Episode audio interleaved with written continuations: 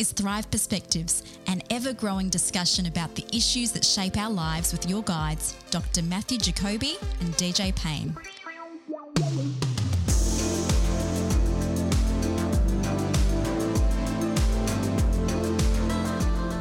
Perspectives number 23. It's DJ and Matt. Matt, uh, you've you've come in this morning, and you know we we message. There's a group of us here in Thrive, a small team who put, put together Thrive, and you're throwing around different ideas for this episode of Perspectives. Yeah. One of the titles that you gave us was uh, "Bigot and Judgmental?" Question mark. Christian dissent in a culture of unconditional affirmation.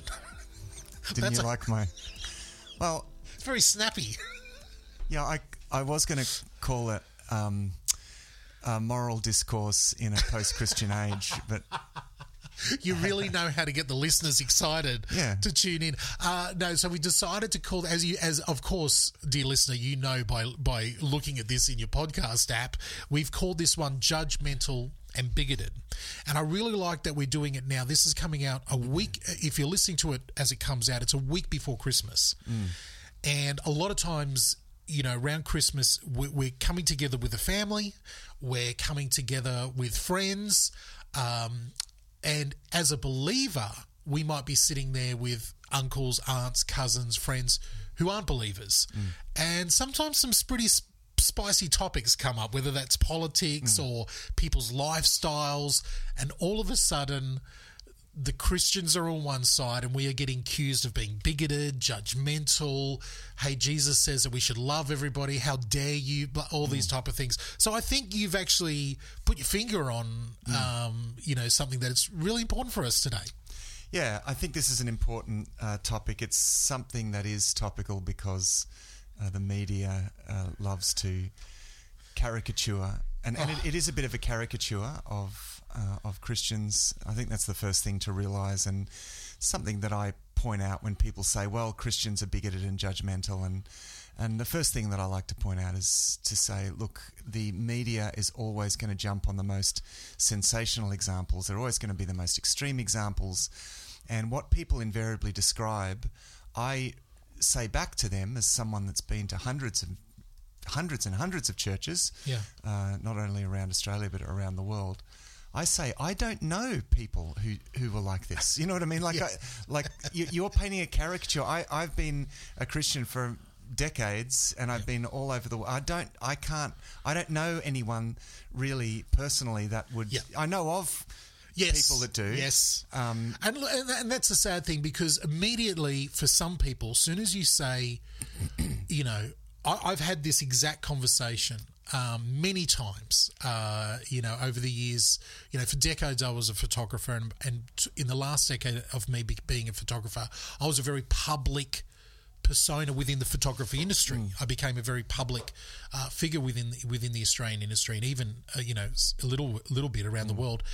And people were always amazed when I would be. I came out as a very blatant, open Christian mm. because immediately people go, "Well, hang on, are you one of those Christians?" And they go immediately to the Westboro Baptists. Mm. Are you holding up a sign that says "God hates fags"? Mm. And are you protesting everything on? on And I'm like, I don't even think they're Christians. Like, Yeah. Why? Why are you going to there? You know, it's Yeah. it's really hard. And and look, I mean, I think um, I don't think we should stop there, though. I, I think recognizing that it is a caricature and pointing that out, I think, is important. Okay, Yeah. because it's just the nature of the media. It's the way that the media works, and it always going to be. It, it's always going to be the case. 100%. They're going to grab the the most. You know, they're going to polarize. They're going to grab the most sensational things. Media is entertainment, so you know the, the sort of moderate person quietly working away. I mean, you know, as I say, look, most of us, you know, most Christian churches around the world just quietly work, working away, doing their thing, being a positive influence uh, in society. And but that doesn't make the news. That's boring, you know. So uh, it's it's the outspoken uh, that. Uh, that do. Um, however, there look there are enough examples uh, of uh, of outspoken Christians who probably don't do this well, um, who really confirm this um, this way of um, this caricature. Yeah. And and And, and by the caricature, we're, we're talking about like someone who is you know, pointing a finger, fairly nasty, judgmental, bigoted. Like, Well, it may not actually even be that they're being judgmental and bigoted. I mean, a, a classic example is the case of Israel Folau. Uh, was that already a couple of years ago? yeah, uh, last now- year, last year, yeah. Oh, really? Yeah. That was man. It seems Tw- well, long time 20, ago. 2020's been, It's a long, year. That's right. um, where uh, where I, I don't think there was any intention of you know being judgmental or and there was a lot of words that were used about it. I don't think are true uh, of him, but it. His his approach lacked tact. You know, it, it was ta- fairly tactless. And, Yes. Um, uh, now, I think in often that's the problem. So it's firstly it's the problem of tactlessness. Yep. Um, and it's also perhaps a, mis- a misunderstanding uh, of the situation that we're, we're in. And there's a certain inevitability around us talking about Christian things. There's an inevitability about how that's going to come across um, if we're not if we're not conscious Okay. of some of those problems. And I guess what I want to do today is talk about some of those issues, Yep.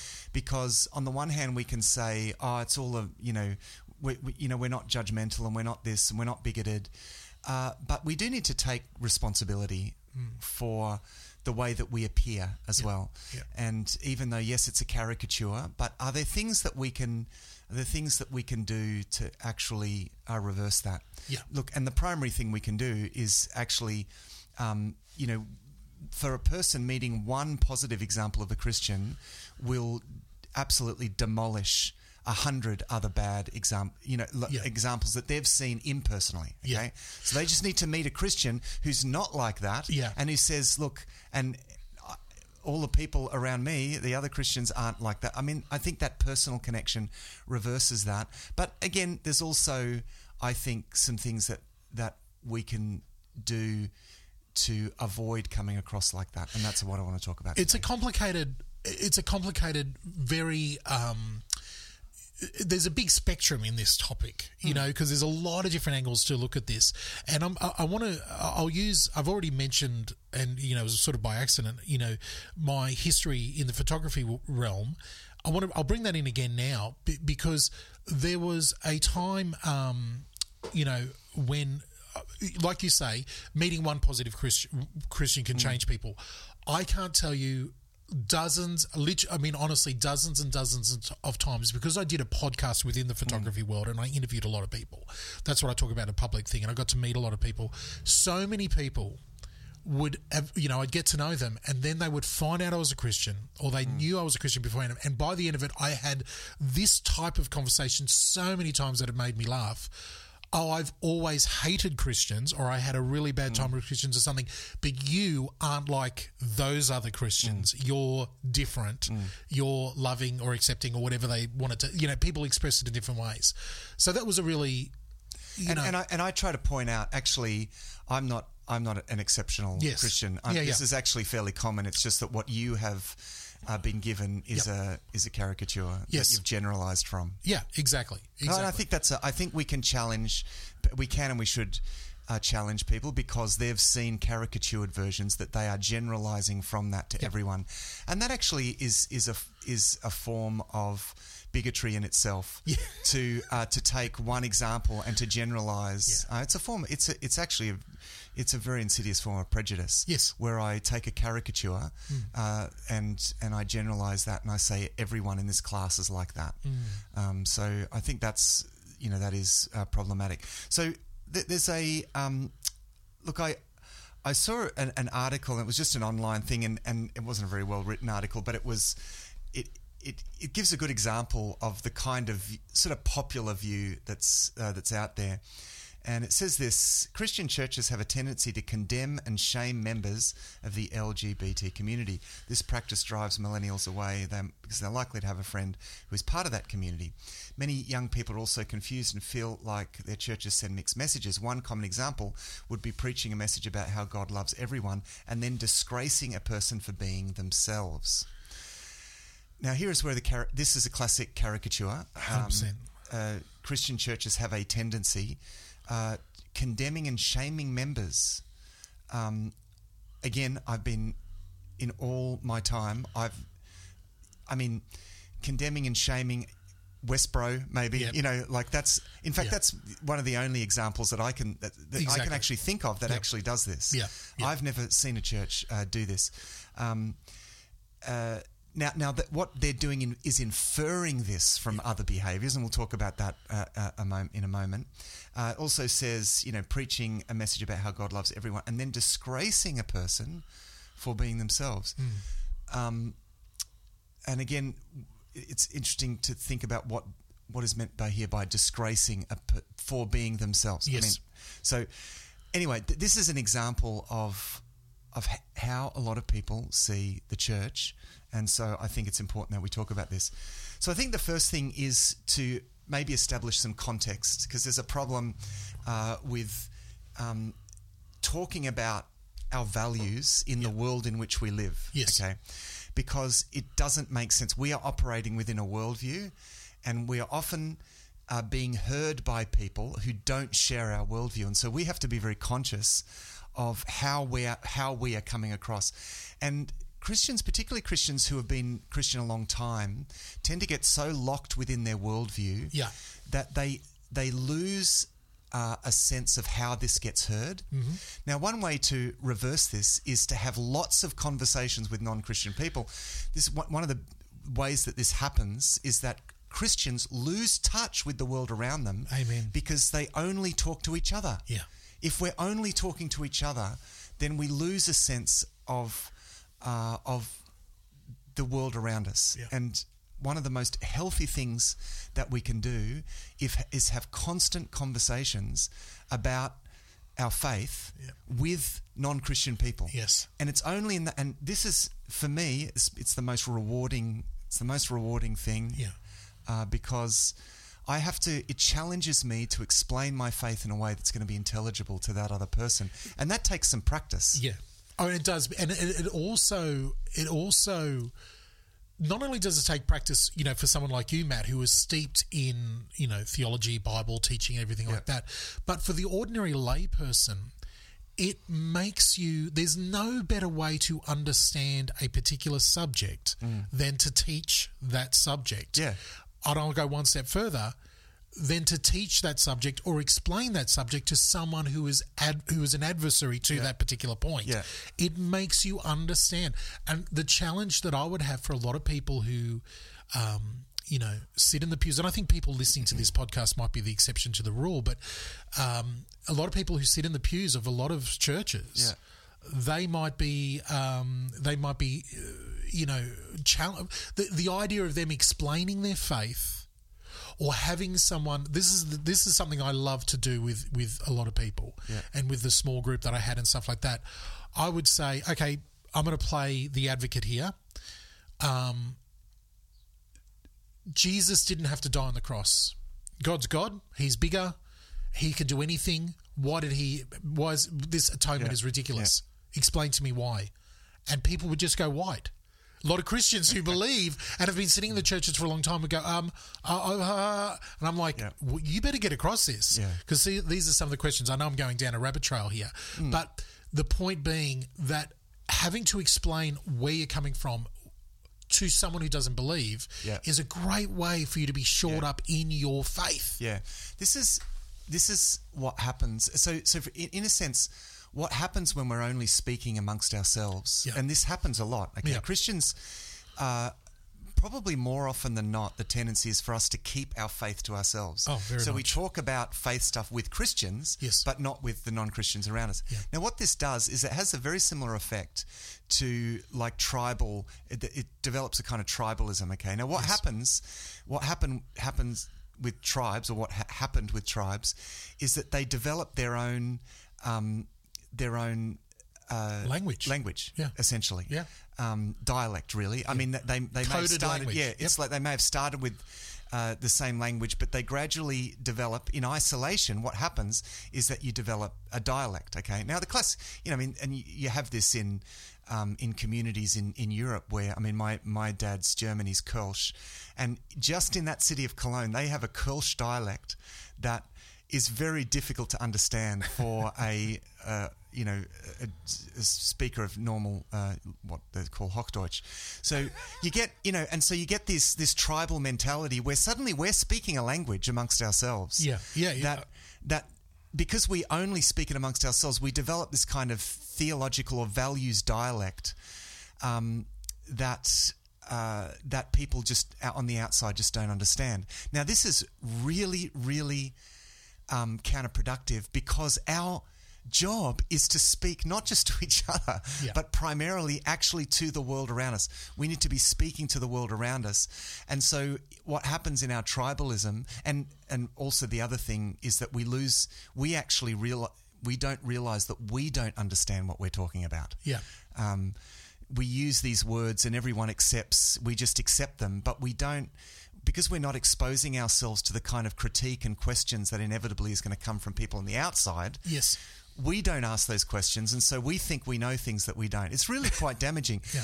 Now, um, to take this further, so in a sense, what happens with this kind of tribalism, you get these dialects, and and and we have these values, and so we become, in a sense, like a like a fortified city. You know, imagine in the old days, Yeah. the a walled city, you know, and you know there's the pagan world out there, and we're the Christians, and and what we do um, is that we sort of lob truth over the wall like a hand grenade. You know, it's The like we- holy, yeah, the holy hand grenade. yeah, we, we throw it over the wall, you know, and and and and to people on the outside who don't share our language or our our worldview, or even the concept of truth itself. yeah, it, it, it's totally nonsensical. Yeah. And so, and and Christians can be really insensitive to this, like really insensitive, and and they can think that, oh, well, I was just speaking the truth, Yeah. As though just speaking the truth is uh, is enough. You know, it's like.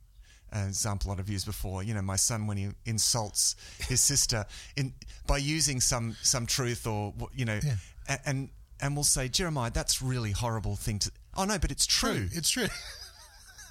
And, and, and his point to me, but isn't it true that Yeah. she that that, he, that, Yeah. that this or that happened or that whatever? Like, yes, but that's not the point. That actually was really horrible. What you know. Yeah. Uh, so I think this is this is something. And again, I'm being very general, and it's uh, this itself is a little caricatured, but. Um, just to help people to understand what actually is happening is that just speaking the truth Hmm. um, is is not enough. We actually need to be aware, and we need to take responsi- responsibility for the how that comes across, Yes. and the effect that that has. Yeah, I guess motivation in the in those circumstances is a big point because, you know, sometimes, you know, if the if the motivation is to is to build that wall. I mean, this Yeah. I'm going to go really horrible here. If the motivation is to separate truth from Yeah. lies, sometimes you will be blunt and say, no, this is where it stands. But if you're actually building a relationship with a human being and you want to see Yeah. that person come to an understanding of the truth, Yeah. you don't build a wall. You don't you don't draw that line in the sand. Sometimes you need to be a little bit more gracious and hold them by the hand and, and Yeah, it's, so it becomes a journey. Yeah. it becomes a journey. So you're not just throwing something at them, But- in, in a form that perhaps makes sense to you. Yes. you know, you are actually lead. it- It's it's about having a conversation with a person that helps them to understand.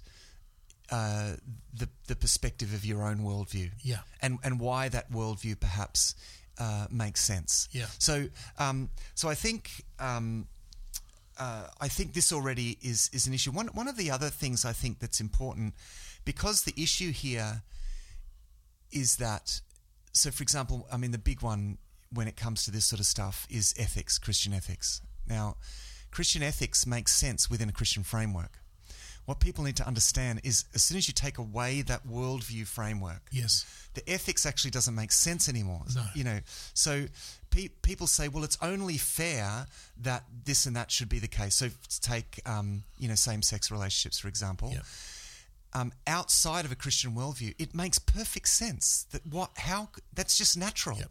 Yep. And, um, So it's so it's a question of ethics and morality, I guess. Morality yeah, would it's be main, it's mainly in this in this realm that these kinds of things come up because you know because a Christian will say, uh, "Oh no, that's wrong," but that just comes across. That's inevitably going to come across really judgmental and bigoted.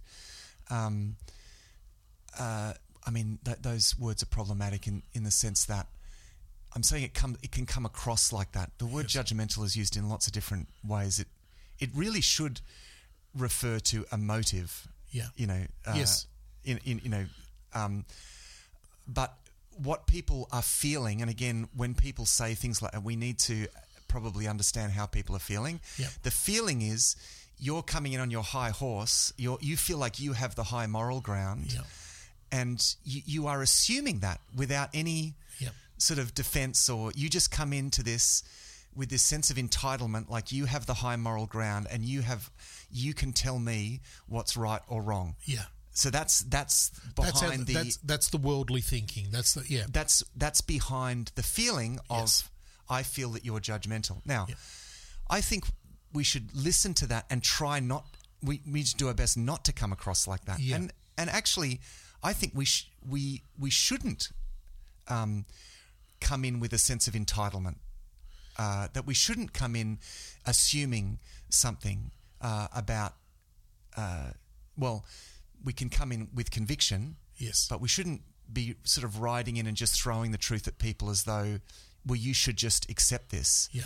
Um, because again, they don't share our worldview, so they're not. It's just not going to make sense to, to them. Now, this brings me to the main point: how does someone, how does someone, someone's worldview actually fundamentally change? How does your whole view That's a great point. of uh, of the world and of life and of God? How does that all change? Okay, so let's bring it back to the practical. You've you've you've you've laid out some great ground rules there. So the practical, as as let's go back to the scenario I said at the beginning. Yeah. you're spending Christmas with your your cousins this year. The fa- family's finally getting get, get together. Uh, you know, you're able to travel and you spend spend Christmas. Look, and you know that one of your cousins is has a lifestyle that you don't agree with, whatever that is. You know. Uh, and again, even if we want to say one of the scenarios that you've already painted, you know, might be part of the LGBTQ, you know, community, Yeah. and you know that they're going to want to come to you and say, "Well, what do you think? What do you, as a Christian, think of this?" How? So the question is, what? Do, like, how do we actually go about? Of understanding that they have a completely different worldview, Yep. perspectives, understanding what the truth actually is to us. How do we? Yeah. How so, do we meet yeah? So the first thing to recognize is that they do not have a framework uh, that will allow them to understand your ethical position. Yeah. Okay. Now, uh, this is not being defeatist. What I'm suggesting here is is a better is a better process. Okay? Okay. So rather than just operate on an ethical and just talking ethics, I think all roads need to lead to the gospel here. And I'm going to be. This is really fundamental stuff here. Love it. Um, because the again, I asked the question: How do people change? It's through the work of the Holy Spirit in their lives, regenerating them, and and you know, Paul says uh, the gospel is the power of God for the salvation of everyone who believes. Okay. Amen. So we need to get things back to the main message, okay? and once, and and I think everything can lead back to the main uh, message, and I try to, in a sense, in with those conversations, not evade the question, but try to lead from that issue back to the main, back to the main issue, and and to actually challenge their their worldview in, in a sense Yeah. with uh, with a theistic worldview of a God who has an absolute claim on them, who loves them, who is calling back them back to Himself, and who has made that possible in Jesus Christ. Yeah. that's the message that that I want to ultimately uh, come to. Now, I think we can we can get there. So right, well, let's okay. let's suggest some uh, let's suggest some uh, some ways into this. Okay, this is good because immediately my mind goes to an aggressive atheist who doesn't want to have anything to do with any God claims or anything so, so like let's that. be. I mean, again, let's be. and that's clear painting a picture. Yeah. That's painting a really Yeah. stereotype. So what I'm there. trying to be clear on is actually what is our mission here. Now, our mission is is not to be moral crusaders, in because again, our moral. Uh, our moral discourse, our moral statements, our ethical, it's, it's just not, it's not going to make sense to people who don't share our worldview, okay? Mm-hmm. So that's not going to work. We need to, we are heralds of the good news of Jesus Christ. Yeah. That's, let's get to the basics here, okay? That's, and we need to stay on message. Yeah. And so everything needs to lead because otherwise it's going to be combative the whole time, Yes. right? And they are going to see you as the enemy and so forth. And that's the last thing that we want to do because we are representatives of a God who loves them and who is reaching out uh, to them unconditionally, Yeah. Uh, reaching out to Amen. them. While we're Okay. yet Yeah. sinners, So, Christ died for us. So uh, before you even begin, I would say step one: fundamentally know what the gospel means. Fundamentally know what the good news is. Why did Jesus have to come to die? If you can't answer that in your own life, in your own mind, and answer those big questions by yourself. You you you can't even enter this Yeah. conversation in the way that you're proposing. Yeah, yeah, that's right. Yeah, and and it's it's my ability to uh, and and your ability and our ability in in each situation to summarize the good news Yes. in our own words in in general terms that's going to make sense Yeah. to the other person. Um, that's probably the most important thing Yeah. uh, Yeah. in this. So so let's let's set up. sorry let's set up a uh, a situation here and and perhaps um, address some of the key things that come up, okay, and and suggest perhaps a, a route from those issues to the gospel. Okay, let's see if we can I love it. if we can map this Yep. uh, way. Now, um, one of the one of the key things that Christians uh, get challenged with is, I will you affirm uh, this, you know, a person. uh, I mean, and off, it's not necessarily even coming from someone from within the from within the. uh, And so, at the moment, I'm just going to use the LGBT uh, example. It's a topic that comes- Okay, so comes that's that's the hottest topic. Yep. Okay, so let's just use that as an example. Yep. It's not the only one, but uh, we'll go with this for the moment. Um, uh, the the concern that people have is that they're not content just to agree to disagree. I don't want to agree to disagree. The challenge to Christians is you need to aff- will you affirm this? Yeah, Okay. yeah. I've had letters written to the church by people that are just testing the waters. Does your church affirm this? Okay. Um, and this is And they might not be your your friends or your cousins, your family might not be as aggressive as that, but they might ask in a different way. They might even be asking you, "Well, do you think this is wrong?" And that's Yeah, an, yeah. that's another way of asking you to affirm to say, "Well, if Yeah, you don't think it's wrong, it's That's right." Yeah. You know? So, I mean, for example, um, my daughter applied for a job, and one of the conditions of the job is can you affirm the LGBT LGBT community? You need to affirm it. Wow. In order to work here. I mean, okay, so so that's that's a thing. Yep. And so this is what I mean. This, Yes, this, yes, this- yes. You actually come across this. I've you know I've had this from uh, from a person. Uh, actually in this situation from within this community who said you you I want you need to affirm Yeah. my I want you to affirm It- my choices my yeah, my identity here It's not you now. We now live in a society or in a culture where you just can't say, "Hey, you're welcome here at the church." yeah You now have to say, "No, no, you're welcomed," and I and affirmed okay affirm your so let's get let's get behind this issue so the the reason for this challenge is because um, it's a it becomes an identity thing this is where the affirmation thing because it's about can you affirm me Yes. and who I actually am Yeah. okay this is in that quote um, uh, it's you know talks talked about disgracing a person for just being themselves. Mm-hmm. Okay, now this is where, and, and again, I, I would challenge already challenge that.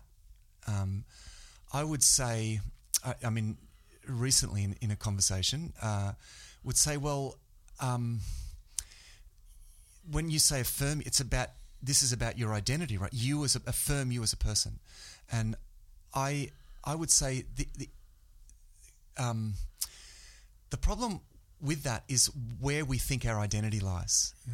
I absolutely want to aff- I 100% affirm your identity, but I just I am convinced that your identity lies in something much much deeper than your sexuality. yeah, Um, and uh, so that's the first thing Yes. uh, is to recognize that actually, actually our identity doesn't lie in these surface uh, these surface elements.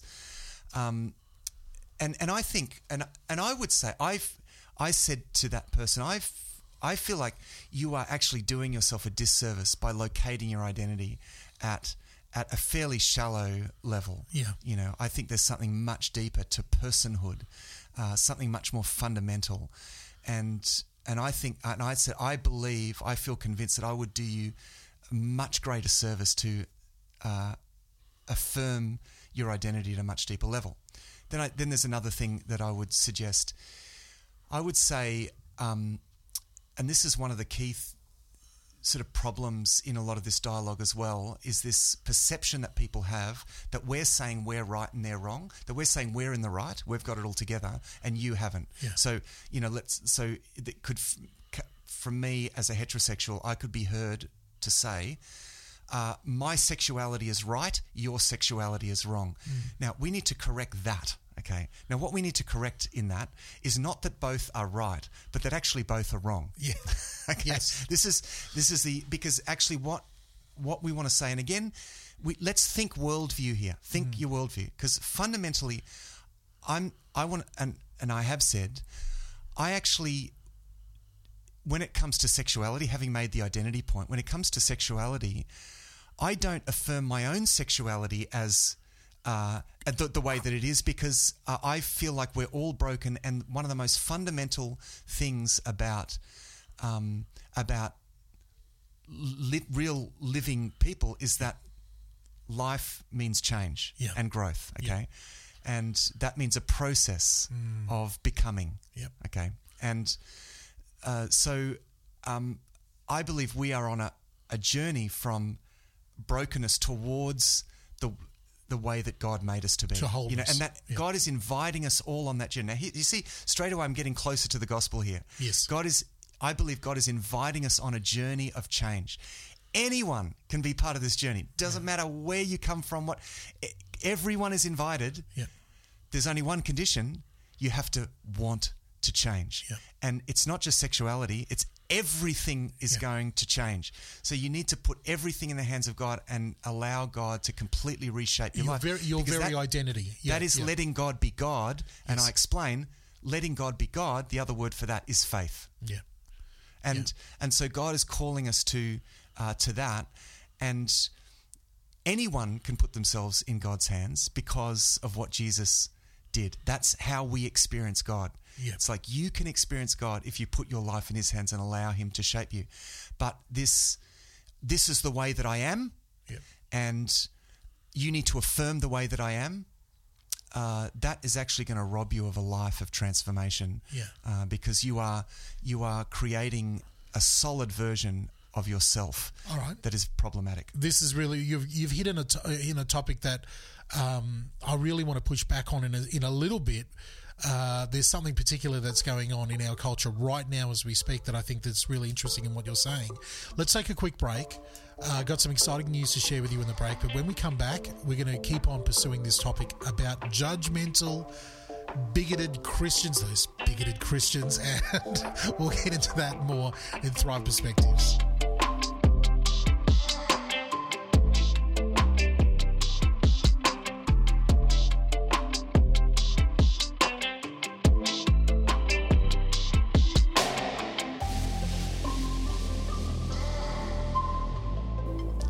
It's DJ here for Thrive Perspectives, and I'm, I'm interrupting all you judgmental and bigoted Christians just right now to let you know, I'm joking, of course, to let you know of a great way about bridging the divide. If you've got someone in your life who's a musician or someone who loves great music, well, have you heard about Sons of Korah? Sons of Korah is Matthew Jacoby's band, and uh, I, I know you, you. I know you appreciate his knowledge and his theological input and our worldview discussions here on Thrive Perspectives. But did you know that his, he and his band have been putting the Psalms to music for decades now? And they've got their own app. You can find it just by searching in the App Store Sons of Korah. That's K O R AH, Sons of Korah. Search for that in the App Store and it'll pop up straight away. Now, I've been reminded here by the developers of the app to let you know that it is a subscriber supported app. You can download it for free and check it all out, but as a supporter, you can get all the recorded music, including exclusive releases not available anywhere else. You can you can uh, download them to to the app so you can play them offline. You'll get new releases in the app at least three months before anywhere else. Sheet music for selected psalms is available in the app. Commentaries written by Matt Jacoby, on the Psalms are all recorded. The video clips and new video recordings are coming in the app. I'm so excited about that. Latest news, behind the scenes videos, and we've got some more exciting things. All of that is available as a quarterly subscriber to Sons of Korah. And I tell you what, that directly goes to support this amazing musical ministry. Uh, if you're looking for a way to bridge the gap for people over these holidays, maybe check out Sons of Korah. You might be really surprised, and you can recommend and even give a gift of subscribing one of your uh, to your you know your family members there, and they can get into the Word of God through the Psalms through the band Sons of Korah. Check that out at sonsofkorah.com or head over to the App Store and search Sons of Korah. Again, that's spelled K O R A H. We're going to have some more information about that on the upcoming episodes. But right now, let's get back into the discussion here with Matt about how we can bridge those gaps to those unbelieving friends and family members as we try not to be judgmental or bigoted in this episode of Thrive Perspectives.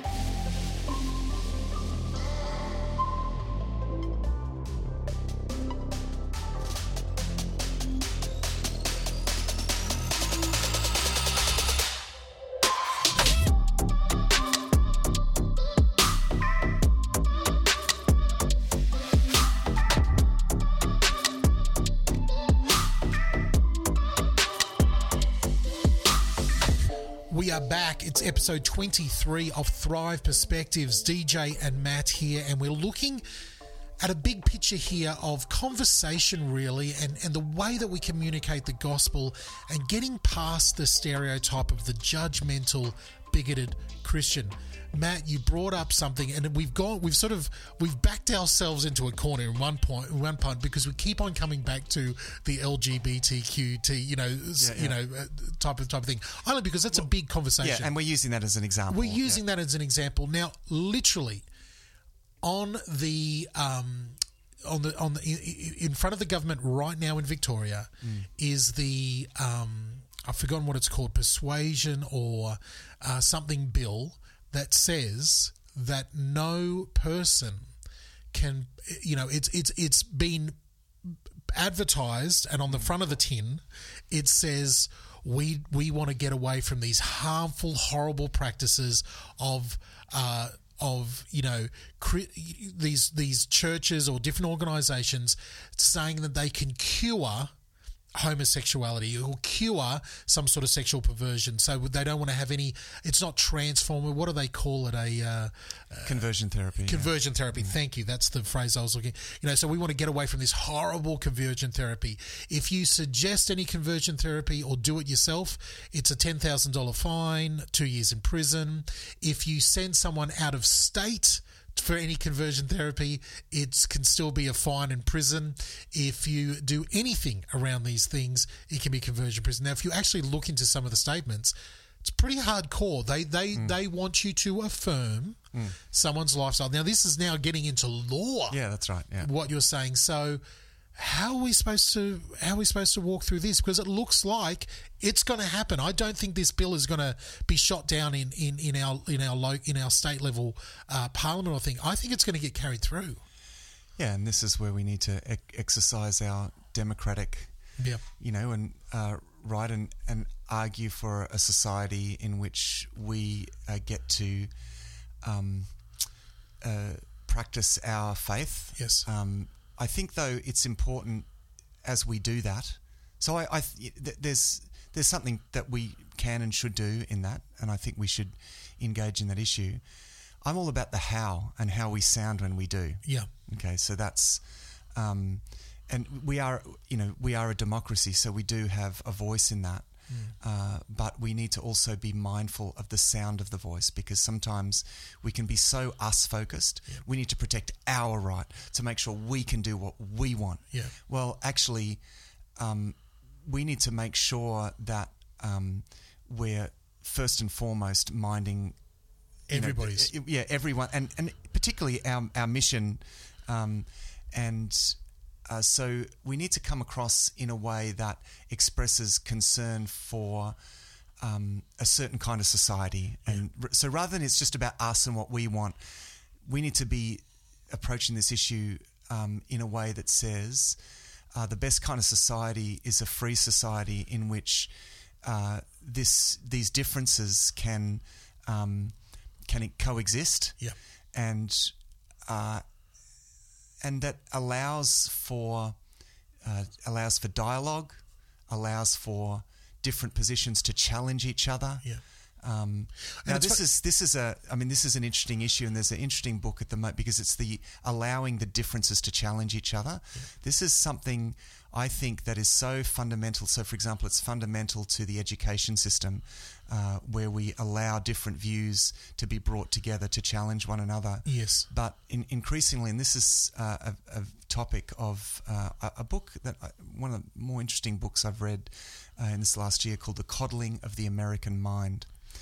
Um, and I just can't remember the author's name. It's just slipped my the We'll have coddling it in of the, the, show- American mind. We'll have it in the show notes. And uh, the author argues that um, there is a, a kind of hyper safetyism that's happened uh, in our culture that treats uh, language as um, as unsafe in some way. That there are certain, yeah, that, that language become that words can be violence, Yeah. and um, and the the, the there, there is this alarmist, um, catastrophizing kind of language and, and ideas around this. This idea that your view is creating an unsafe space. So even just the context of what you think, your view, certainly once you express that, that creates an unsafe space for certain people.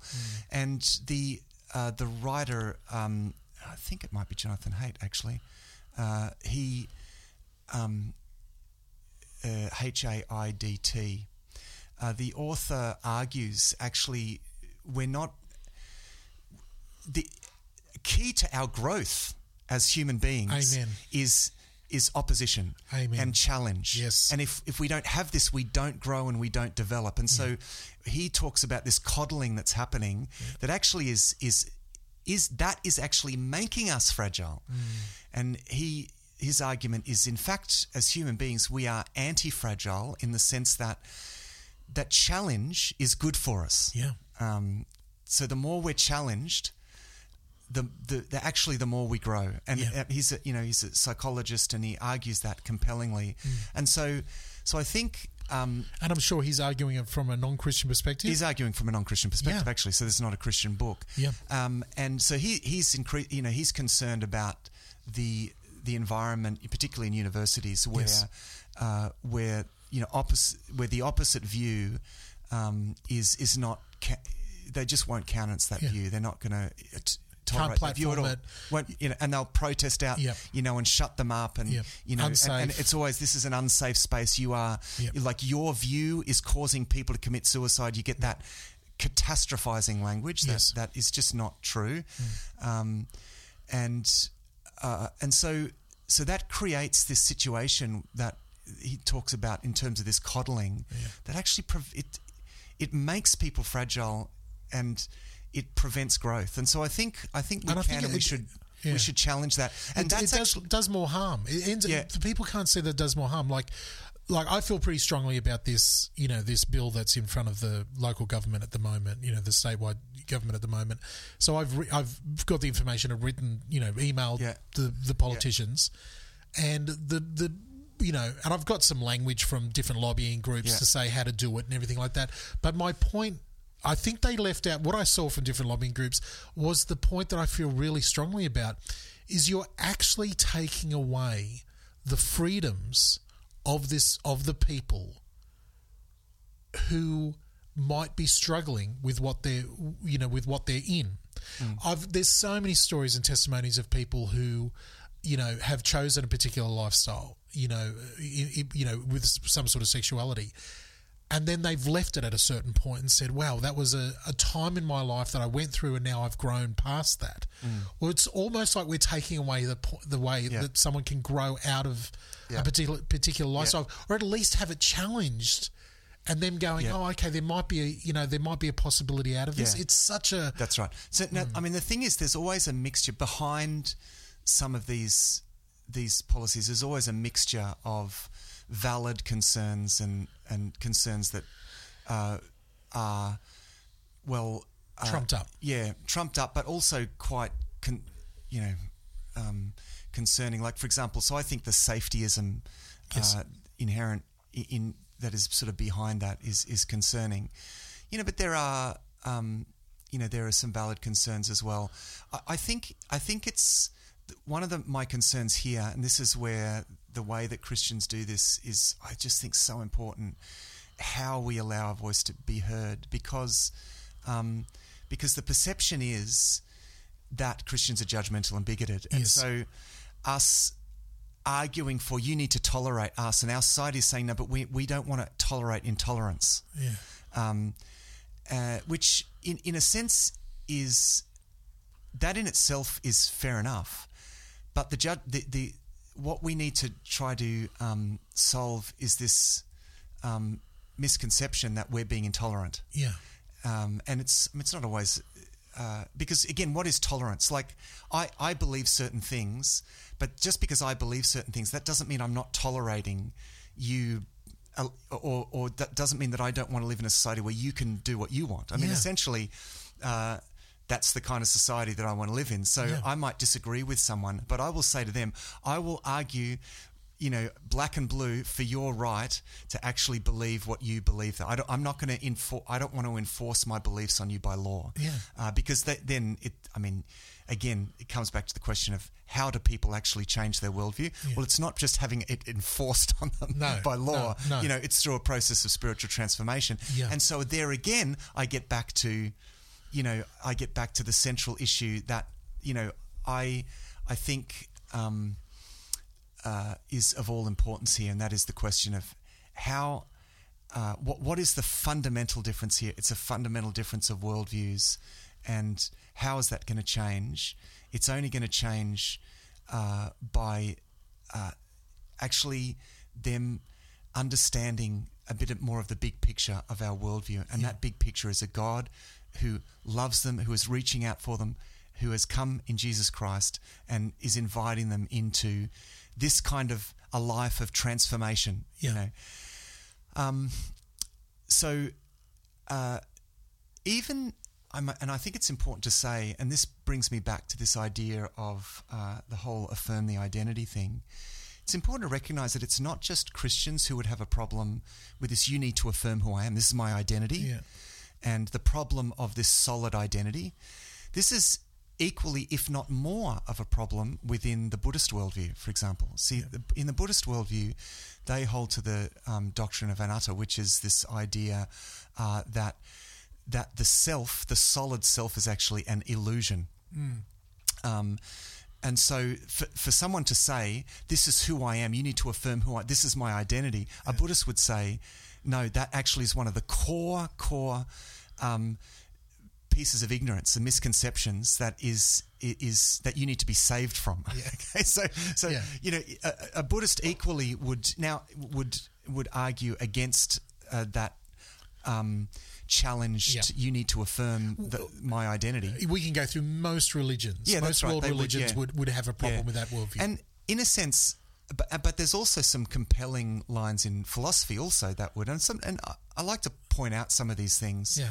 Um, I mean, I, I sometimes point out the, the Buddhist example just because it's it's seen as the the, the very the, it's like the popular friendly, intolerance, yes, yes, you know, exactly. the ultimate, you know. And um, look, I also point out that Christianity is not an intolerant Mm. faith. Uh, actually, we don't think that we can change people just by forcing No. uh, our faith on them, and so that puts us in a position of being completely tolerant of other views. Yeah. Um, because we want to. We don't want to force our views on other people. We, we, we want to be in a situation where we can talk openly about those and have a civil discussion about it, right? Yeah, so, yeah, Um, but I, I do like to use the Buddhist example again because due to the sort of popularity of uh, of that uh, worldview. But I also uh, refer to I think some compelling lines of philosophy that want to define selfhood, our um, our self in terms of a process of becoming. Yes. And this is um, you know inherent in the existentialist strains, whether it's whatever form of existentialism, whether it's your more theistic uh, form of existentialism coming from Kierkegaard. I mean, Kierkegaard is the um, the Danish philosopher is known as the father of existentialism. He insisted that we as human beings are a process of becoming.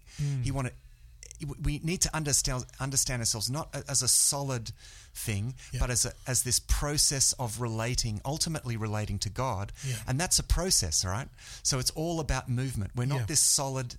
And Kierkegaard's point is a theological one. He says God is the only absolute being. Yeah. Okay. We, we are existing.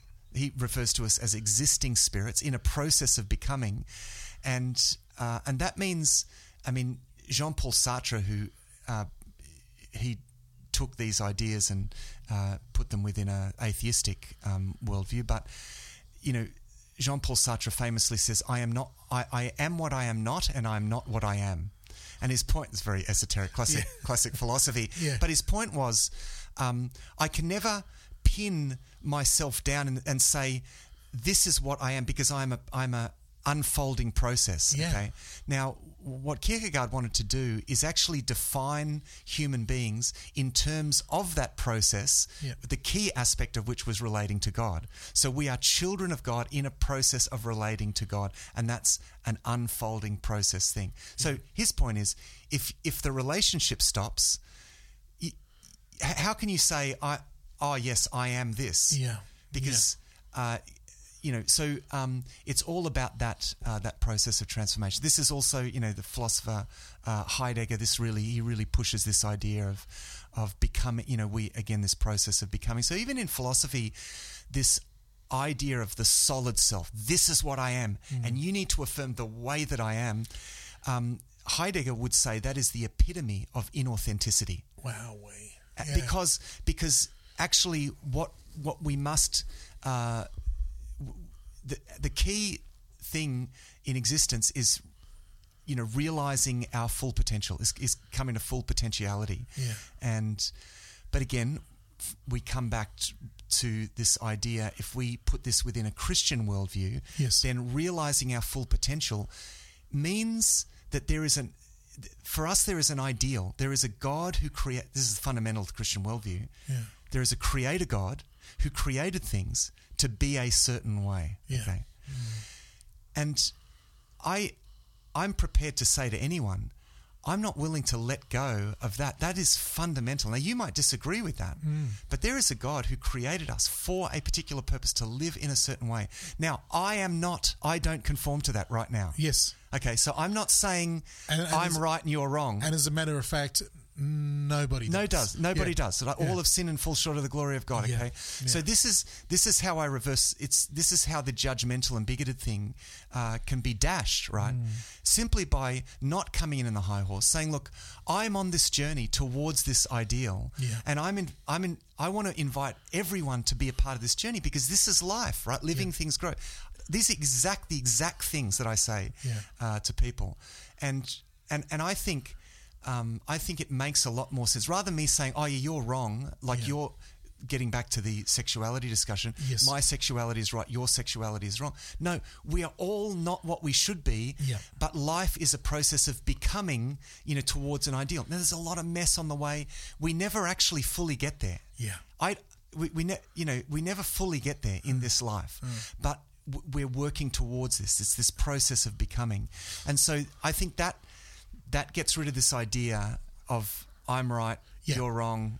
that's a great that's a great um, attitude to have as you walk into these you know supposed situations okay question as we wrap up we're running out of time as we always are on thrive perspectives um, is there ever a time where you go yeah i'm just i'm not even going to enter into this conversation because you realize that the person is not interested in a conversation really that the person just wants to Yeah. trip you up and trap you. That's you right. Well, I referred to, and we've had a few of these letters written to the church just to test, you know, Yeah. and I think possibly looking for something to maybe Take to put the in the paper or, Yeah. or whatever, and um, and and the big one is, you know, are you willing to affirm? And I answer exactly as I've said. Um, that you know, I, f- I fundamentally believe identity is a, is a far uh, deeper level, and I feel like I'd be doing a disservice. And um, so, um, I, I will use every opportunity. So that's a classic example where they just want to, they're just, it's just wanting to stir up trouble. Okay. Yep. But I actually, I'm concerned about them. I want them to hear something uh, from a Christian Yep. that goes against their stereotype. The, the And I, I feel like I owe that to them. I, It's not for me to judge whether they will or won't believe. You know Yeah. what I mean? What I need to do is do the best that I can to represent my worldview and to do that in a really loving way. Like, I want to do you, let's say you are that person, I want to do you the, the, the, res- I want to give you the respect yes, of saying that your identity is way, way deeper than that. Yep. And and um, and I would really encourage you to embrace a life where we understand our selfhood in terms of this becoming.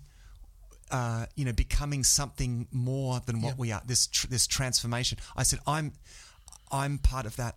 I found uh, I have found that life uh, to be um, fullness of life. Yeah. And So and- you're and saying encouraging people to enter into that Yeah. stream. So there's never been a time where you've encountered someone who's been so aggressive or so one-eyed about it, who doesn't want to enter into that Hmm. Yeah, there, conversation. there, there, comes a point in the conversation where where um, communication might break down, and Yep. and sure. So there, there comes a point where where yeah, it becomes clear that no, they actually have no interest. But I'm going to go as far as I can down Yes. that road, Yep. and I'm going to keep. Try, I'm going to point them because ultimately that discussion comes back to this, you know, that I say I believe that life is this, you know, journey of transformation toward an ideal. I, I just I, and I realize we disagree on this, but I as a Christian fundamentally believe that there is a God who created us for a purpose. And and I'll stand for that I, ideal. So I'm not going to let go. I mean this is one of the things we don't want to do is water down our convictions Yep. we don't want to let go of, of the ideals that God uh, has uh, for us, but neither should we ever convey the idea that somehow we live up to that Yes. and the other person doesn't. That's a very good point. That's the key thing. Yeah. I'm on this journey, and I try to bring that back to the fact I'm only on this as an imperfect person. I'm only in this space. I'm only having this wonderful experience of being transformed by God because God came to us in Jesus Christ Mm. Yeah. and put my life in the hands of God to make, you know, to allow this imperfect creature to be put in the hands of God and lovingly reshaped. And I said that to me is for I keep I just keep pointing people to that and inviting people to that and then if they accept that invitation they accept it if not they don't. Yeah, yeah. It's a yeah, it's a fine point. As we wrap up, as we wrap up the episode, I'm, I'm still, I'm still left thinking of of um, you know, I love how positive you are with this, Matt. Yeah. You know, you're coming at it from an incredibly optimistic point of view, which is which is wonderful. And and to be honest with you, in real life, that's how I often often come to it as well. But I just increasingly, I've I, I'm I'm I, my optimism is getting a little bit pummeled at the moment with certain people Yeah. that I that I meet that I meet and talk to. I give you an example, and you know, comment on this however you want. I'll go back to my original examples, as as I said, like working in this you know photography space over the over the decades, and meeting different people and people. You know, of all walks of life, I'm talking from every type of lifestyle you can imagine, and then then, then some, which is often the way with artists. You know, you really are meeting with people who are living on the edges. Um, they will get to know me, and they will say, you know, oh wow, you know, you're you're not like one of those Christians. I can be myself around you, and I'm like, yeah, yeah, of course, and mm. we talk openly and everything like that. But at a certain point, I've had I've had this happen so often to me over the last few years, where especially as people realize I've left the photography industry and gone into Christian media. Mm. So what happens then is people will start talking about different things, or expecting me, as you say, to affirm different things mm. or throw out scenarios. I'll give you an I'll give you an example. Changing names and stuff like that. Uh, well, not mentioning any names. I've had someone say, "Oh, can you believe it that um, friends of mine, you know, got married, um, are, are trans or whatever scenario you want to make up there as far as a lifestyle choice, and one of their family members who says they're a Christian or are one of those type of Christians didn't go to their wedding slash party slash coming out slash whatever it is." You're not like that. Thank God you're not like that. You know, type of thing. And they they're they're now on a the positive side of me, the optimistic side of me is saying, well, they love me so much and they, they consider me to be such a friend that they would assume that I'm in the same boat as them. Yeah. On the negative side of it, some of them are challenging to go, well, you listen, what actually does this mean? What does this Christian worldview mean? Mm. I've had to I've had to say to these people in a very gracious way, well, actually, I don't want to feel like I'm judging anybody, but I can understand where these people are coming from. Yeah. And I might not express it the same way. You're making it sound very hateful and everything like that. Maybe they weren't. There might have been a lot of pain for that family member to say, listen, I can't come along to this, whatever it is. But let me, you know, uh, we might be on different pages than what you think. And there's always a sense of shock and horror on this person that you're not exactly what they wanted you to be. You're not Yeah. the exactly progressive Christian throwing off the shackles of the, the, the- Yeah. that they thought that you were being. Yeah. See, in, in situations like that, um, and and that's an interesting example of, you know, so, so let's say you have, um, uh, a, I mean, a, a a gay couple, and they're together, and well, can you uh, affirm this relationship and so forth? I think the thing that we need to, the question we need to be clear on in our own minds is uh, what what most needs to what most needs to change in these people's lives and and their sexuality isn't the thing initially that most needs to change what most needs to change is that they need to realize that there is a god who has an absolute claim on their lives Yeah. who loves them sent his son to bring them to himself Amen. that's that's the, the key change that Yes. they need and so you know, I think we need to be prepared to go uh, to where people are to advocate for that, leaving the other stuff aside for the moment. You know what I mean? I'm just gonna, I'm just gonna sit with you at your table. Yeah. Um, I'm not going to put conditions on that, or I'm going to invite you, you know, to, to our table as you are, not demanding that you change. Yeah. Um, because the first message that that I, I, I want to convey and represent through my openness and testimony, not through jamming it down your throat, but Yes. that I want to represent and embody and, and shine out is this fundamental uh, notion that there is a God who loves us and, and is drawing us to Himself. Um, and I think I think that is a start in in complicated situations like this. Ask Yeah. yourself, what is the most important thing in this situation? What is the most important message that this person needs to get in this situation? Uh, because in a messy in a messy world, there's always going to be compromise as an element of. It's always going to feel like an element of compromise. You know, Yeah. it's Yeah. like Jesus at Matthew's house having you know having a meal with all of these sinners and tax collectors and whatever, and and it's for him there was an unconditional connection. I'm going to go to your party uh, because the most the thing that I want you most to know is that I love you and that God loves you and that uh, and and that God is calling you to Himself. And so I'm going to I'm going to be there for you to um, to convey that message. So uh, and of course to Jesus onlookers that looked like compromise. They saw that as compromise. That looked like Jesus affirming the sin. yeah, yeah, that's right. All right. So, how do we in 2020, Mm. you know, thousands of years after Jesus sitting with tax collectors, you know, how do we rightfully discern what is, because we might be going there with the spirit of Jesus, Mm. of saying, we want to share this with you. They might be inviting us there to Mm. affirm what they're doing. How do we how do we walk this tightrope? uh, this is the thing. Every situation is different, isn't Yeah. it? And it's it's very difficult to, um, it's very difficult to generalize at this point, and and you just can't make a blanket rule. Yeah. it's it depends Because on, we've got we've got young people depends on the context, depends on the relationship, depends on on on where that conversation is at any given time, Yeah. what kind of understanding is is set up. I mean, and I just think we need to be you need to be clear on the goal. Uh, what is the goal here? The goal. What is the biggest issue in this person's life?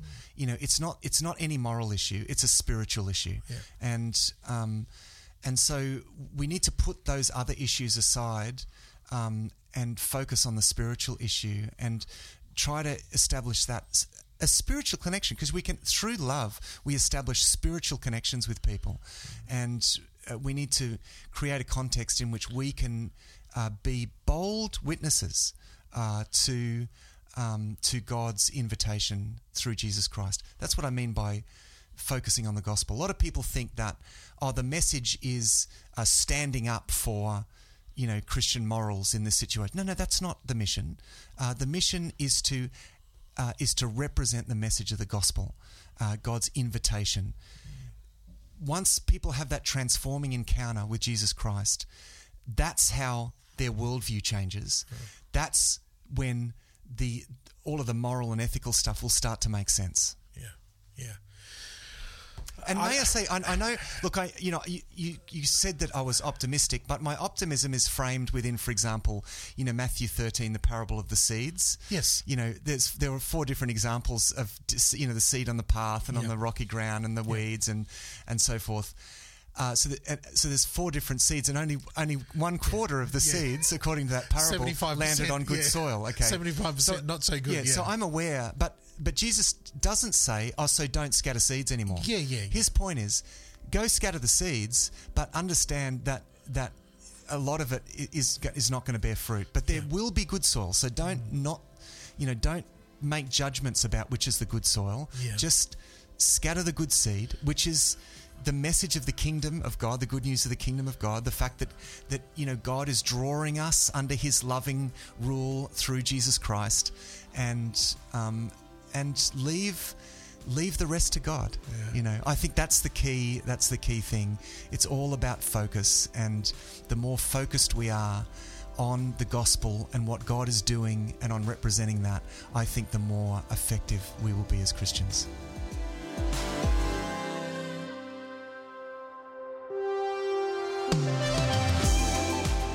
For listening to Thrive Perspectives. We want to hear from you, so send us your big questions and ideas. Our home on the internet is thrivetoday.tv. You can contact us, download other shows, see all of our resources, and much, much more at our website, thrivetoday.tv. The Thrive Today network is on Facebook. Our Facebook page and links to our community groups are waiting for you. Just search and like Thrive Today page in Facebook now. Visiting the website ratethispodcast.com slash thrive perspectives really helps us reach more people. So head to ratethispodcast.com slash thrive perspectives. We hope that these shows will challenge you to look at life from a new perspective and thrive.